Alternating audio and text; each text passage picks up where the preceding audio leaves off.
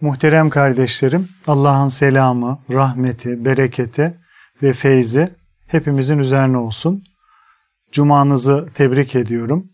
Kalbimiz ve gönlümüz huzur ve saadetle dolsun inşallah.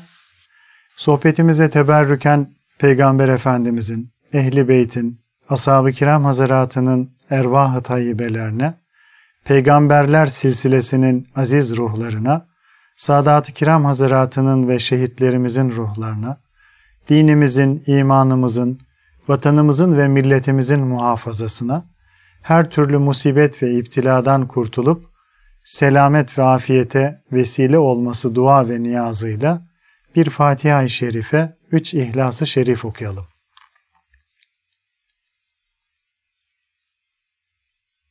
Euzu billahi mineşşeytanirracim. Bismillahirrahmanirrahim. Elhamdülillahi Rabbil alemin ve salatu ve selamu ala Resulina Muhammedin ve ala alihi ve sahbihi ecmain. Muhterem kardeşlerim, bugünkü sohbetimizde dünya nimetlerine züht açısından bakmaya çalışacağız. Nimet bol ve rahat geçim, saadet, mal ve dünyada istifade edilen her şey manalarına gelmektedir. Allah'ın kullarına ihsan ettiği göz, kulak ve benzeri şeylere de Allah'ın nimeti tabir edilmektedir.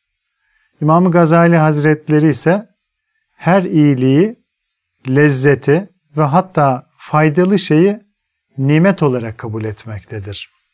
Bununla birlikte o, gerçek nimetin ahiret saadeti olduğunu, diğerlerine ise mecazi olarak nimet denildiğini ifade etmektedir. Ve in teuddu ni'metallahi la tuhsuha. Eğer Allah'ın nimetlerini saymak isteseniz onları saymaya gücünüz yetmez. Ayetinde ifade edildiği gibi insan için hazırlanmış ve ona mübah kılınmış pek çok nimet vardır muhterem kardeşlerim. Bu sebeple Hazreti Davud'un ya Rabbi, senin nimetlerini nasıl sayabilirim ki sahip olduğum her şey nimettir dediği rivayet edilmektedir. Bütün nimetleri 16 bölümde inceleyen İmam Gazali Hazretleri bunlardan en son ele aldığı vücut sağlığını temin eden nimetlerin bile sayılamayacak kadar çok olduğunu e, belirtmektedir. Ragıp el-İsfahani ve bazı İslam alimleri de bütün nimet ve saadetlerin özet olarak ikiye ayrıldığını, bunlardan birinci grubun hiçbir surette değişikliğe uğramayan ve tükenmeyen ahiret nimetleri, ikinci grubun ise değişip tükenen e, dünya nimetleri olduğunu belirtmiş. Ahiret saadetine ulaştırmayan dünya nimetlerinin onu aldatan bir gurur, fitne ve azap olup çölde serap görmeye benzediğini ve bunun Kur'an-ı Kerim'de şöyle vasfedildiğini ifade etmiştir. Dünya hayatının durumu gökten indirdiğimiz bir su gibidir. Ki insanların ve hayvanların yiyeceklerinden olan bitkiler o su sayesinde gürleşip birbirine girer. Nihayet yeryüzü zinetini takınıp rengarenk süslendiği ve sahipleri de onun üzerinde kudret sahibi olduklarını zannettikleri bir sırada geceleyin veya gündüzün buyruğumuz yani afetimiz ona gelir de sanki dün yerinde yokmuş gibi onu ta kökünden kopararak biçilmiş bir hale getiririz. İşte iyi düşünen bir kavim için ayetleri böyle uzun uzun açıklıyoruz. Yine birçok İslam alemi dünyada mevcut her ferdin saadet özlemi içinde olup bütün güç ve gayretiyle bunu elde etmek için çalıştığını ancak çoğu kere hakikatte saadet olmayan şeyi saadet zannettiğini, böylece onunla oyalanıp boş yere ona güvendiğini ve böyle kimselerin halinin O inkarcıların amelleri engin çöllerdeki bir serap gibidir. Susayan kimse onun bir su olduğunu zanneder. Nihayet oraya geldiğinde hiçbir şey bulamaz. Ayetinde vasfedilenlere benzediğini söylemiş. Dünya nimetlerinin ancak yaratılış gayesine uygun bir şekilde değerlendirilip istifade edildiğinde hakiki nimet ve saadet vesilesi olacağını belirtmiştir.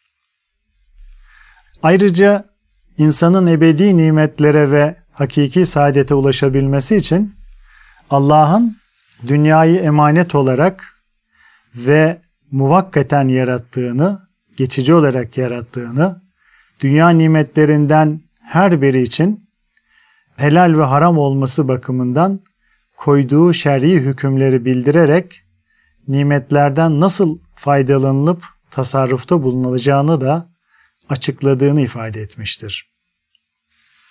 Allahu Teala'nın insana bahşettiği nimetlerin en büyüğü hayat nimeti olup bu durum Kur'an-ı Kerim'de şöyle açıklanmıştır. Keyfe tekfurune billahi ve kuntum emvaten fe ahyakum. Allah'ı nasıl inkar edersiniz ki siz ölüler idiniz, sizi diriltti. Allah'ın insana lütfettiği en önemli nimetlerden diğer ikisi ise iman ve İslam nimetidir. Allah birbirlerine düşman olan insanların kalplerini bu iki nimet vasıtasıyla birleştirip onları kardeş yapmış, cahiliye bataklığından ve cehennemden kurtarmıştır. Kur'an-ı Kerim'de Allah'ın insanları olan nimetlerinin tamamlanması, İslam dininin onlara gönderilmesi şeklinde şöyle haber verilmiştir. Bugün size dininizi ikmal ettim. Üzerinize nimetimi tamamladım ve sizin için din olarak İslam'ı seçtim. Hazreti Peygamber sallallahu aleyhi ve sellem de bir insan için nimetlerin tamamlanmasının cennete girmek ve cehennemden kurtulmakla mümkün olacağını bildirmiş ve dualarında Allahümme inni es'elüke tamamen ni'me. Ya Rabbi senden nimetin tamamını diliyorum buyurmak suretiyle nimetin önemine işaret etmiştir.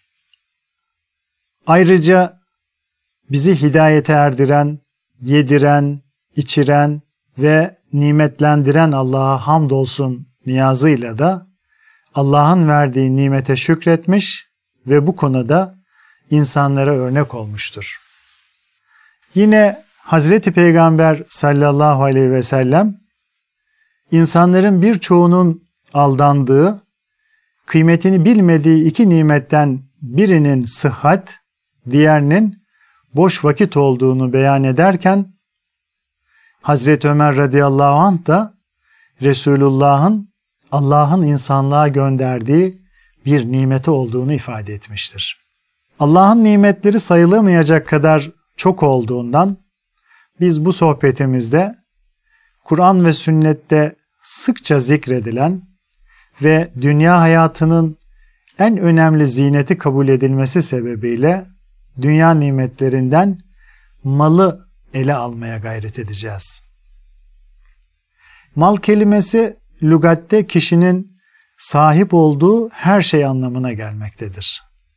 İslam hukukçularının hemen hepsi insan fıtratının mala meyilli bulunması sebebiyle onun yani malın bu ismi almış olduğunu kabul etmişlerdir. Nitekim Hazreti Peygamber sallallahu aleyhi ve sellem bir hadis-i şeriflerinde insanoğlunun en fazla meylettiği şey maldır buyurmuştur. Malın tarifinde en önemli unsur insan tabiatının mala meyilli olmasıdır.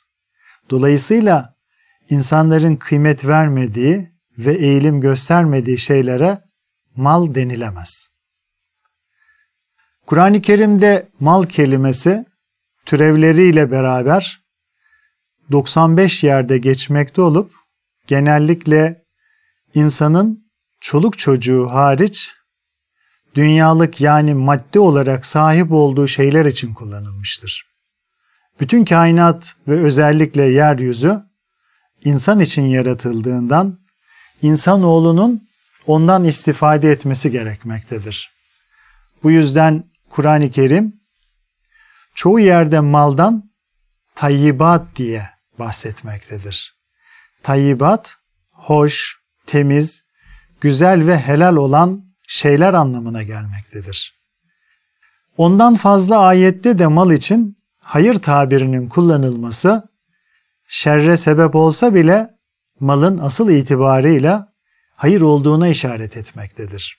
Ayrıca Resul-i Ekrem sallallahu aleyhi ve sellemin malı ziyan etmeyi yasaklayan hadisi de malın hem bir araç hem de asıl itibarıyla hayır olduğunu teyit etmektedir. İbn Hacer Askalani ise alimlerin çoğunun malın zayi olmasını onun israf edilmesiyle açıkladıklarını ve bazılarının da harama harcanmamasıyla sınırlandırdıklarını fakat en kuvvetli görüşün şu olduğunu ifade etmektedir.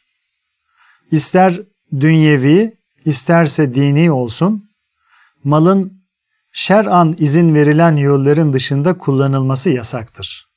Çünkü Allah Teala Hazretleri malı kulların istifade etmeleri için yaratmıştır.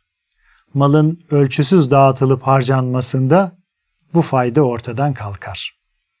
Resulullah sallallahu aleyhi ve sellem her fırsatta ve ısrarla malın değerlendirilmesini bizlere tavsiye etmiştir. Nitekim bir gün ölü bir koyunun yanından geçerken ashabına bunun derisini yüzseniz ve tabaklayıp ondan istifade etseniz buyurmuştu. Ashabın bu meytedir, ölüdür demeleri üzerine onun ancak yenmesi haramdır buyurmuşlardır. Yine o kim malını korumak maksadıyla çarpışırken öldürülürse şehittir buyurmakla da malın ehemmiyetine işaret etmiştir.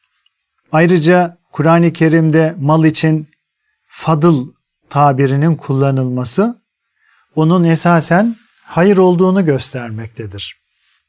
Çoğu kere hadis-i şeriflerde dünya yerine mal kelimesi kullanılmıştır. Nitekim Hazreti Peygamber'in dünya hulvun ve hadıratun Dünya tatlıdır ve manzarası hoştur. Şüphesiz ki Allah dünyanın idaresini size verecek ve nasıl davranacağınıza, ne gibi işler yapacağınıza bakacaktır. Buyruğundaki dünya kelimesi hadisin benzer birçok tariklerinde mal olarak rivayet edilmiştir. Hüseyin bin Muhammed et-Tıbi dünya yerine mal tabirinin kullanılmasının dünya hayatının en önemli zinetinin mal olmasından kaynaklandığını ifade etmekte ve buna el malu vel benune zinetül hayati dünya mal ve evlatlar dünya hayatının zinetleridir ayetini delil olarak göstermektedir. Ey Adem oğulları yiyiniz, içiniz ama israf etmeyiniz. Çünkü Allah israf edenleri sevmez ayeti ise malın belli bir gaye için kullanılması gerektiğini, yiyip içmenin nihai hedef olmadığını göstermektedir. Malın kullanımındaki asıl ve nihai gaye ahiret yurdunu kazanmaktır muhterem kardeşlerim. Zira insanoğlundan istenen şey Allah'ın kendisine ihsan ettiği nimetlerle ahiret yurdunu talep etmesi ancak dünyadan da nasibini unutmamasıdır. Öyleyse mal ahiret yurdunu kazanmak için bir imtihan vesilesidir diyebiliriz. Nitekim ayeti kerimede de biliniz ki mallarınız ve çocuklarınız sizin için birer imtihan sebebidir buyurulmuştur. Müfessir Elmalı Hazretleri mal ve evlatların fitne olması ile ilgili olarak şöyle demektedir. mallarınız ve evlatlarınız sizi meftun edip bazı zahmetlere ve günahlara sokmaya sebep olan ve bazı hayırlardan, taatlerden alıkoyan bir iptila ve mihnettir. Halbuki büyük ecir Allah katındadır. Onun için Allah'a olan muhabbeti, zikir ve taati mal ve evlat muhabbetine tercih etmeli, mal ve evlat kaygılarıyla uğraşırken Allah için ibadet ve taatten geri kalmamalıdır. Ayrıca Allah'ın bazı kullarına fazla, bazılarına az mal vermesi, bazılarından da verdiği malı geri alması hep imtihan etmek içindir. Hazreti Peygamber sallallahu aleyhi ve sellemin her ümmetin bir imtihan konusu vardır. Benim ümmetimin imtihan konusu da maldır buyurması, yine onun şu dört şeyden hesaba çekilmedikçe kulun ayağı yerinden oynamaz demesi ve bu dört şey arasında kişinin malını nerede kazanıp nasıl harcadığını zikretmesi de imtihan konularından birinin mal olduğunu göstermektedir. Hadislerde bizatihi mal kötülenmemekte, insanın mala karşı hırsı yerilmektedir. Nitekim bir hadislerinde Resul-i Ekrem Efendimiz, koyun sürüsüne dalan iki aç kurdun sürüye vereceği zarar, mal, makam ve mansıp hırsının kişinin dinine vereceği zarardan daha fazla değildir buyurmuştur. Görüldüğü gibi burada yerilen mal değil, mala karşı haris olmaktır. Yine Allah Resulü sallallahu aleyhi ve sellem altın, gümüş, kadife ve lüks elbisenin kulu olanlar sürünsün, kahrolsun. Böyle menfaat düşkünlerine mal verilirse memnun olur. Verilmezse Allah'ın hüküm ve takdirine kızar, isyan eder buyurmak suretiyle mala karşı düşkün olanların acıklı halini dile getirmiştir. Kamil Miras Bey hadisin yorumunda altın, gümüş, lüks elbise kulu tabiriyle bu servet ve ihtişama azat kabul etmez bir köle gibi bağlanan ve hayırdan, içtimai yardımdan uzaklaşan muhterisin vaziyeti en beli bir üslupla tasvir buyurulmuştur demektedir. Yine Hazreti Peygamber sallallahu aleyhi ve sellemin Enes bin Malik için Allah'ım bu çocuğun malını ve zürriyetini artır. Ona verdiğin şeylerde bereketler ihsan eyle diye dua etmesi malın bizatihi kötü olmadığının delilidir. Sonuç olarak muhterem kardeşlerim, dünya malını yeren nasların, ayet ve hadislerin bir uyarı niteliğinde kabul edilmesi gerekmektedir. Bu uyarılar müminin dünya malına aşırı bağlanmaması ve gönül hassasiyetini yitirmemesine yöneliktir. Bütün bunlardan sonra şunu söylememiz mümkündür. Müminler dünya malına sahip olmalı fakat onun esiri haline gelmemelidir. Cenab-ı Hak hepimizi malın fitnesinden muhafaza eylesin. Kalın sağlıcakla muhterem kardeşlerim.